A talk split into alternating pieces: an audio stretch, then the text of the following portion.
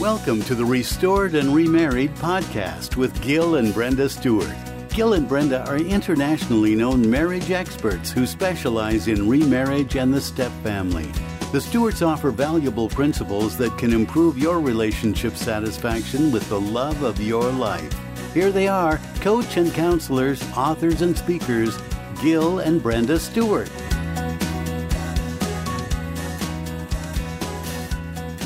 Hey, everybody. Gil and Brenda Stewart, one more time, coming back at you with Restored and Remarried with tips, tools, and tingles for your relationship. Happy to be with you again today. Say hello, Brenda. Hello. Hello. What are we talking about today? Oh, this is going to be fun. Oh, fun? I'm stressed out already. Good, because that's what we're going to talk about today. How Talk- many how many people do you know even if they don't say it, you can just tell they're stressed? They are really strung out. yeah. They are really uptight. Yeah. Yeah. And sometimes if you ask them about it and what they share, you're like, "Really? You're getting upset about that?" And then other things are like, "Wow, I wouldn't even know how to handle that." Yeah, because your stress is different than my stress, and what gets you wound up may be no big deal to somebody else. So it is a very personal thing, your stress. It's like this other part of you. Dun dun. Yeah. But we all deal with it, right? Yeah, we do. So we got to have some crack, pra- yeah, practical, practical. We got to have some practical ways to deal with stress. I mean, there's there's three kinds of stress. The stress that we all deal with within margins. That's about a level one. Mm-hmm. We all have issues. You got to make a meeting. You got to make a call. You got to be to the game. You got to pick up the kids. You got to pick up the groceries. You got to take your wife on a date. That sounds like level three That stress. might be a level three. But when level two and three kick in, that's when it starts to get away from you. You your coping skills are overwhelmed. You feel flooded. You are stressed out and it's too much. And so mm-hmm. keeping it at level one, because we all have stress. I mean, mm-hmm. you know, but there's unhealthy stress that can actually then begin to impact our relationships as well as our health. Yeah, that's right. So, what happens to us, uh, oh counselor, Oh, uh, with the, the physical end of things when we get stressed? Well, people can read about this on you know the internet. I mean, because there's answers and everything's true on the internet. you That's know, right. Yeah, but there's a, a little thing about the the neuroscience, the you know the neurobiology of our brains when we are actually stressed out because the brain is just a part of the body. Mm-hmm. Your mind actually controls the brain, just the same way that your heart is a part of the body. These are all things that are functioning together, and your response to stress, to difficult situations, basically triggers some some biological stuff kicking around in your brain called cortisol. Ah. Cortisol is this stuff that when you get too much stress can actually leak out into your system. It's like a hormone. It's like this chemical, and it's kind of a poison to your body. And and too much stress can create too much cortisol. And the only ways that are really effective to deal with cortisol is a good cry, some good exercise, or hope. The installation of hope can actually reverse the cortisol and allow the other parts of the brain to kind of slow down the process and allow the cortisol to dissipate, to get flushed out, and that your good sense of state of being can return.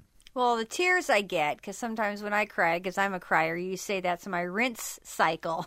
Yes, So, crying kinda flushes it out. Crying is a rinse cycle. There's And- nothing to be ashamed of. and exercising I can I get. I mean, I've never had that runner's high, but you know, when I'm out moving around or you know, get get a little workout, I, I do feel better afterwards. So those are like tangible, but hope.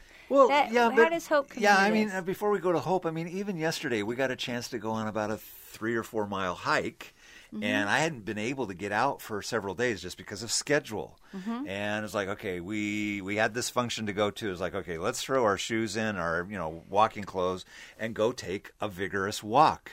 I mean, the science is, and I'm sure it's been out on on the internet for a few weeks now, that even a 10 minute of a 10 minutes of a vigorous walk can actually help your body reset. So, you know, we walked for a couple of hours, but I realized and I felt in my body, literally, my blood pressure come down, getting mm-hmm. out and smelling the flowers that, well, not flowers in the Northwest yet. We're just still in the rainy season almost. But I could literally feel in my body the stress going away. Mm-hmm. You know, and, and some people, you know, they're vigorous exercises, but for those of us that are maybe not vigorous and or maybe the under, you know, anyhow, so just good exercise can help you out. You don't have to go knock yourself out and do a triathlon or be, you know, eh, crazy. But getting to the point of hope. Right. How do you handle that? Hope is the ability of not only physiologically, but psychologically. My mind can then begin to instill some hope. I mean, even when I'm working with couples, when we've worked with couples, we, we ask that question if you could have one thing that would bring mm-hmm. you hope, would that help?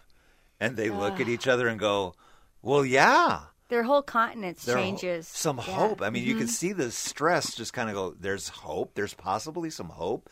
And mm-hmm. so to create hope actually reverses the cortisol. And some practical ways to begin to create some hope to come around is number one, ask for what you need. Be a little mm-hmm. assertive, not aggressive, but ask for what you need. I need some time. Mm-hmm. I need to go for a walk. I need to hold your hand. I need to feel a good hug. I need a kiss. Mm-hmm. I need sex. you know, those are a lot of things That that, can- brings hope. yeah, that can bring some hope.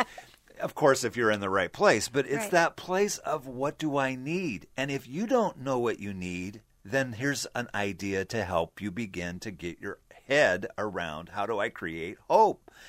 I refer to this as mind mapping. It is doodling. It's like journaling without words. You just start drawing little pictures and little thoughts and one word ideas and boxes and squares and triangles and you begin to kind of connect the dots with this is connected to that and this is connected to that. It's kind of a guy's way to think like a woman. Ooh, you should market that. Yeah, you know, because in a lot of ways, women's brains are connected to so many different things. But Yeah. guys, we're kind of categorical. Yeah. And we, we kind of like, how does this impact that? And so if I can get the concept, the mind mapping, I can realize that point A and B are actually connected to X, Y, and W. Then why not just go from A to W? Hmm. And that might mean that, you know, some of those other steps could be eliminated or reduced or redirected. Mm-hmm. So, but how do I know that if I don't get it out in front of me so I can see it? Yeah. It becomes a jumble mess in my head. Thus, the stress goes up, the hope goes down, and I get stuck. Mm-hmm. So, it's a way of kind of journaling as well as mind mapping and to kind of get it all out on paper. There's some chemical chemical impact, balance, good stuff for you people to get it from your brain, from your mind down onto a piece of paper so you can see what is it that's stressing you out. Because then you can begin to prioritize it, you can begin to work out an idea of some plans. Uh, and, and when you are making a plan, make it doable. Don't make it this insurmountable mountain, but allow it to become something that you can tangibly really do. Simple, simple, simple. Well, so let's just dive in. So we've got five steps to de-stress. Yes. Right. But you know, even before this, one of the steps I think that I don't know if it's just Western culture or what, but for us to say no. What? I know.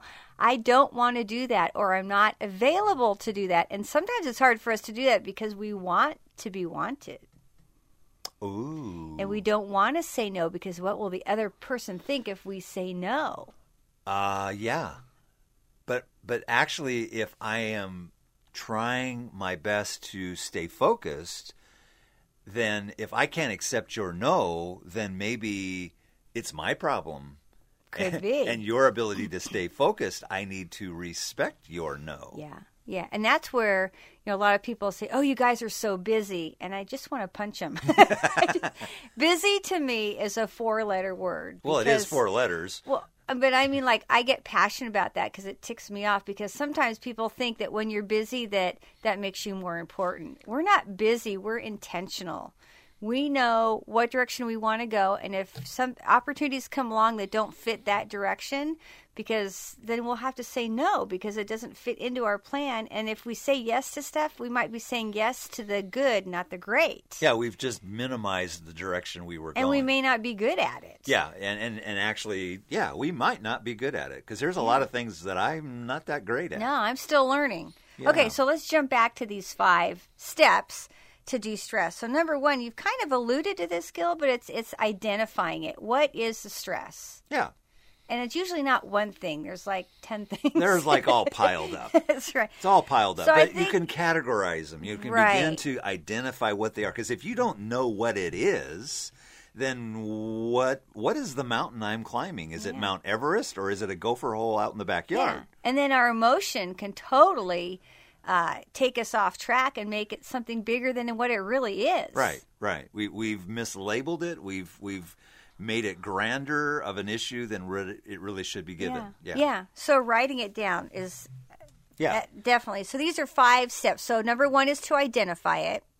Number two is uh, what's the most critical issue with the highest priority? Okay. And then we have a question that you need to ask yourself after each of these. So number two is most critical issue that has the highest priority that brings you stress. What changes can you make? Yeah, even if it's a small change. Mm-hmm. And this is where, you know, you get into brainstorming, which means there's no bad idea, and you write down every outlandish idea you can think of mm-hmm. that um, a change that you can make, and then you can kind of weed out, okay, what's realistic? Wow, I do have some options here. Mm-hmm. Right, Huh. right, right. Yeah. Okay. Then number three is you would list which stresses are difficult to change. And the question is, how do you plan to cope? Which stresses are difficult to change? How do you plan to cope? Yeah, because some stress that comes into our life, we may not have a lot of opportunities to be able to change it. Some or even like, even a say because maybe Right. maybe that stress is kind of when here's a project it's laid on your desk by your your boss or here's a project at home and uh, I, I feel I feel you can't get out of it. I feel so- powerless. You how are you going to I don't have any voice. You know, right. I got to deal with it. So it can be really difficult. But then, how can I plan to cope with it? It's almost like getting ahead of it. Yeah. Especially if you see it coming, it's like, okay, what's the worst scenario that can happen? So what are my options if that does happen? I know when I go there, it's just my stress comes down. It's like, okay, I can handle this. If the worst thing happens, these are my options. Well, I love it when you look at me sometimes and I am like petrified over something, and then you simply come along and say, "Okay, so what would what's the worst that could happen?" Yeah, let's go there for a minute. It's like, okay, what are our Ah. options? Uh, you don't like that. no, it's like you know, just pushing me to the edge of the cliff and saying, "Okay, go ahead and step. You'll be fine. Sure." you know that whole growth thing? Oh, That's yeah. where growth happens. Uh huh. Yeah, yeah, for sure. So, you know, I think that uh, the the idea of you know identifying the most critical issues, high priorities, what can you change, what change can you make, Mm-hmm. then moving on to the difficult to change, how can you plan to cope with it? Right. Then moving on to the fourth one, low priority stress. What are the things that are not that big of a deal? right. So the question to ask yourself in that one, Brenda, is what? Are you spending too much time on low priority issues? So are we spending on are we spinning our wheels on something that really is like what truly is the big Does it deal? really matter? But again, Yeah. if I don't if I didn't do step number 1, then how do I know? Yeah, because step number four, the low priority stress, you may have moved it up to be the most critical issue when really it, it's not. Yeah, taking out the trash really um yeah, it could be a really high priority especially if it really stinks. Yeah. but at the same time, low priority if the trash just went out and you're like always wrapped up about it. Right. Kind of a stupid illustration, but hey, maybe that's a case. You're I don't right. know. I like I like number five. I like to live in number five all the time. Okay, love number 5. Least critical issues. So the question would be, can you accept or forget about these issues? Sure, I can accept them and yeah, forget about them. Possibly. I think the thought would be here is maybe not so much about forgetting about them, but just kind of letting them go. Yeah. If it's a low priority, this seems pretty redundant, but if I can just let it go, forget it, then it is no longer even on the list. Right. It doesn't even make the top five. But if you didn't identify it as that, then you don't know where. How do. I know Our I- emotions could be making it more important than it really is. Right. I think you know as I'm, I'm as we're sitting here talking about this, Bren. It's it's even the simplicity of a counseling concept called solution focused therapy, because then you begin to work on solutions. What can I do that will change the situation, even if I take it from you know, uh, scaling the concept from a one to a five, five being high, one being low. What do I need to do to take it from a two to a three? You know, what's one simple little thing that I can change that will create a different outcome, a different solution? I think one of the most crucial questions from that particular modality of counseling is the, what they call the miracle question. And that is if you woke up tomorrow morning and the big, hairy, stressing out issue was removed, how would you act differently? What would you do differently? So that you actually then have removed it. Maybe not in reality, but the way you think about it. Hmm. If I hmm. think about this differently, then I, I think you're kind of getting back to what you were saying with one of the points, is I get out ahead of it rather than allowing it to steamroll me Right, right. but it's cutting it a little thinner, causing it to not be, you know, the whole mountain, but maybe just the solution to get started with putting my boots on to start the hike. Yeah, I ex- go there for a minute about uh, cutting it thinner because I've heard you say that a lot in sessions. Well, cutting it thinner, slicing it slicing thinner, it thinner is Yeah. is that stay with the emotion because sometimes again stress has a lot to do with emotion Mm-hmm. so we go from one thing to the next thing to the next thing and to the next thing and before you know it you've got 10 layers of stress Mm-hmm. how about you just slice it really thin and get to the thing that's the most stressful and stay just with that point rather than adding all this other stuff on because you can't deal with all 10 layers you can probably only deal with maybe one or two Right. slice it thin stay with the emotion that's going to get you the best result the best solution Hmm. How do you find that emotion? that particular emotion Yeah. What do you mean how do i find it i'm stressed out about it So how do you find that emotion that you're that is stressing you out? Well, typically it shows up with words of I will never do that again. I won't ever let that happen. When I'm feeling devastated about this issue, when you start hearing key words like that, mm-hmm.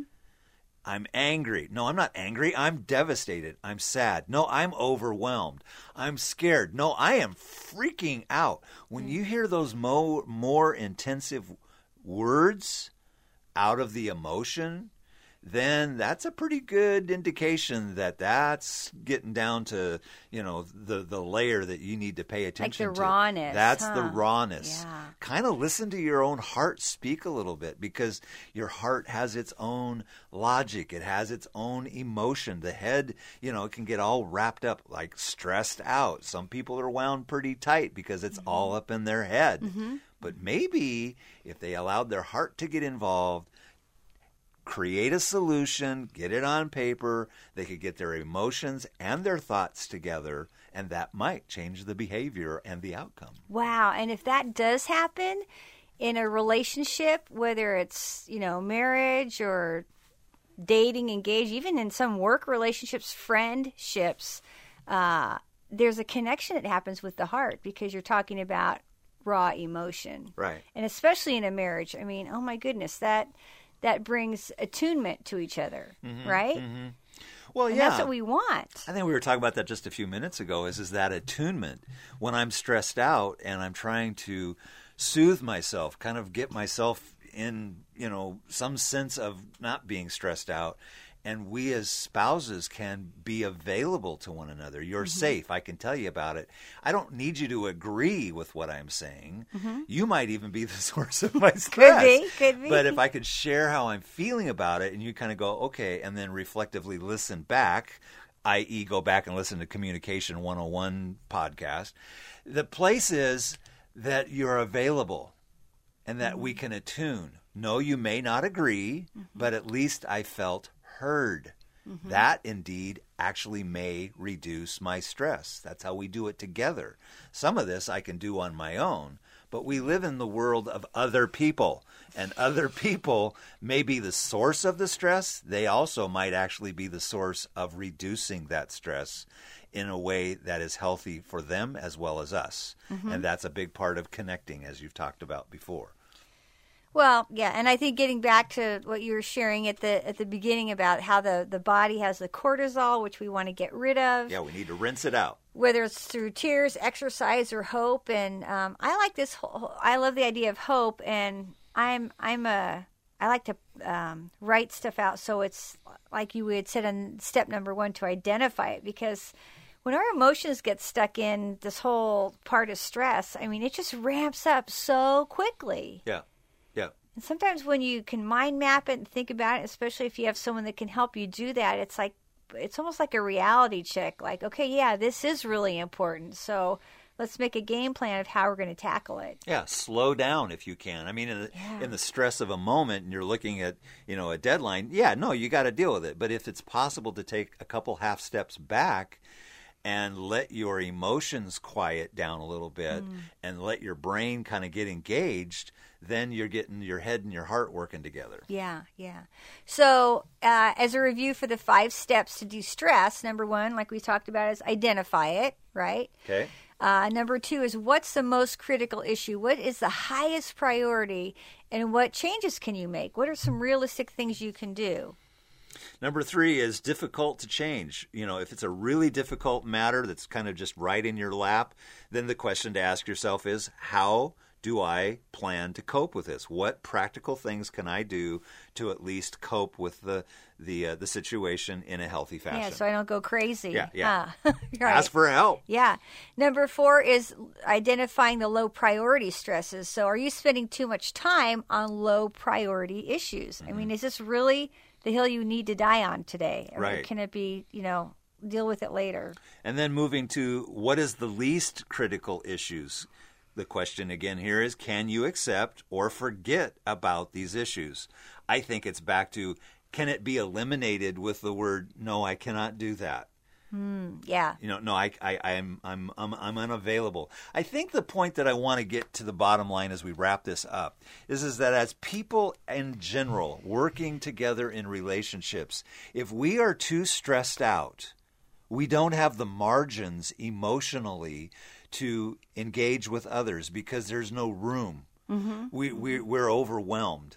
I mean, I can think of some of the, the couples that we've worked with in the last several months. Some, you know, just really incredible people who are so stressed out that they don't have any room emotionally to work with themselves mm-hmm. and then their spouse or their kiddos because they're just too stressed They're out. up. They're too Yeah. wound up and then the ability to reduce that so that we can then get to the harder stuff of hey there's him, these emotional issues we got to get to we've got to lower the stress in practical doable reasonable ways that you will actually follow through which is the ultimate being able to have that emotional margin to love well to be forgiving to accept and sometimes that starts with loving ourselves well mm-hmm.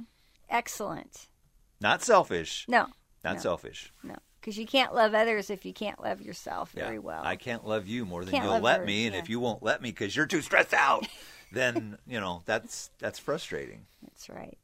Good stuff. Good stuff. Well, let us know um, how you de stress your life. Uh, email us at brenda at restoredandremarried.com or make a comment on our Facebook page or Instagram. And we love, we're always looking for creative ways to de stress. Righto, because as you know, if you ain't got the marriage, You ain't got nothing. thanks again. Catch you next time.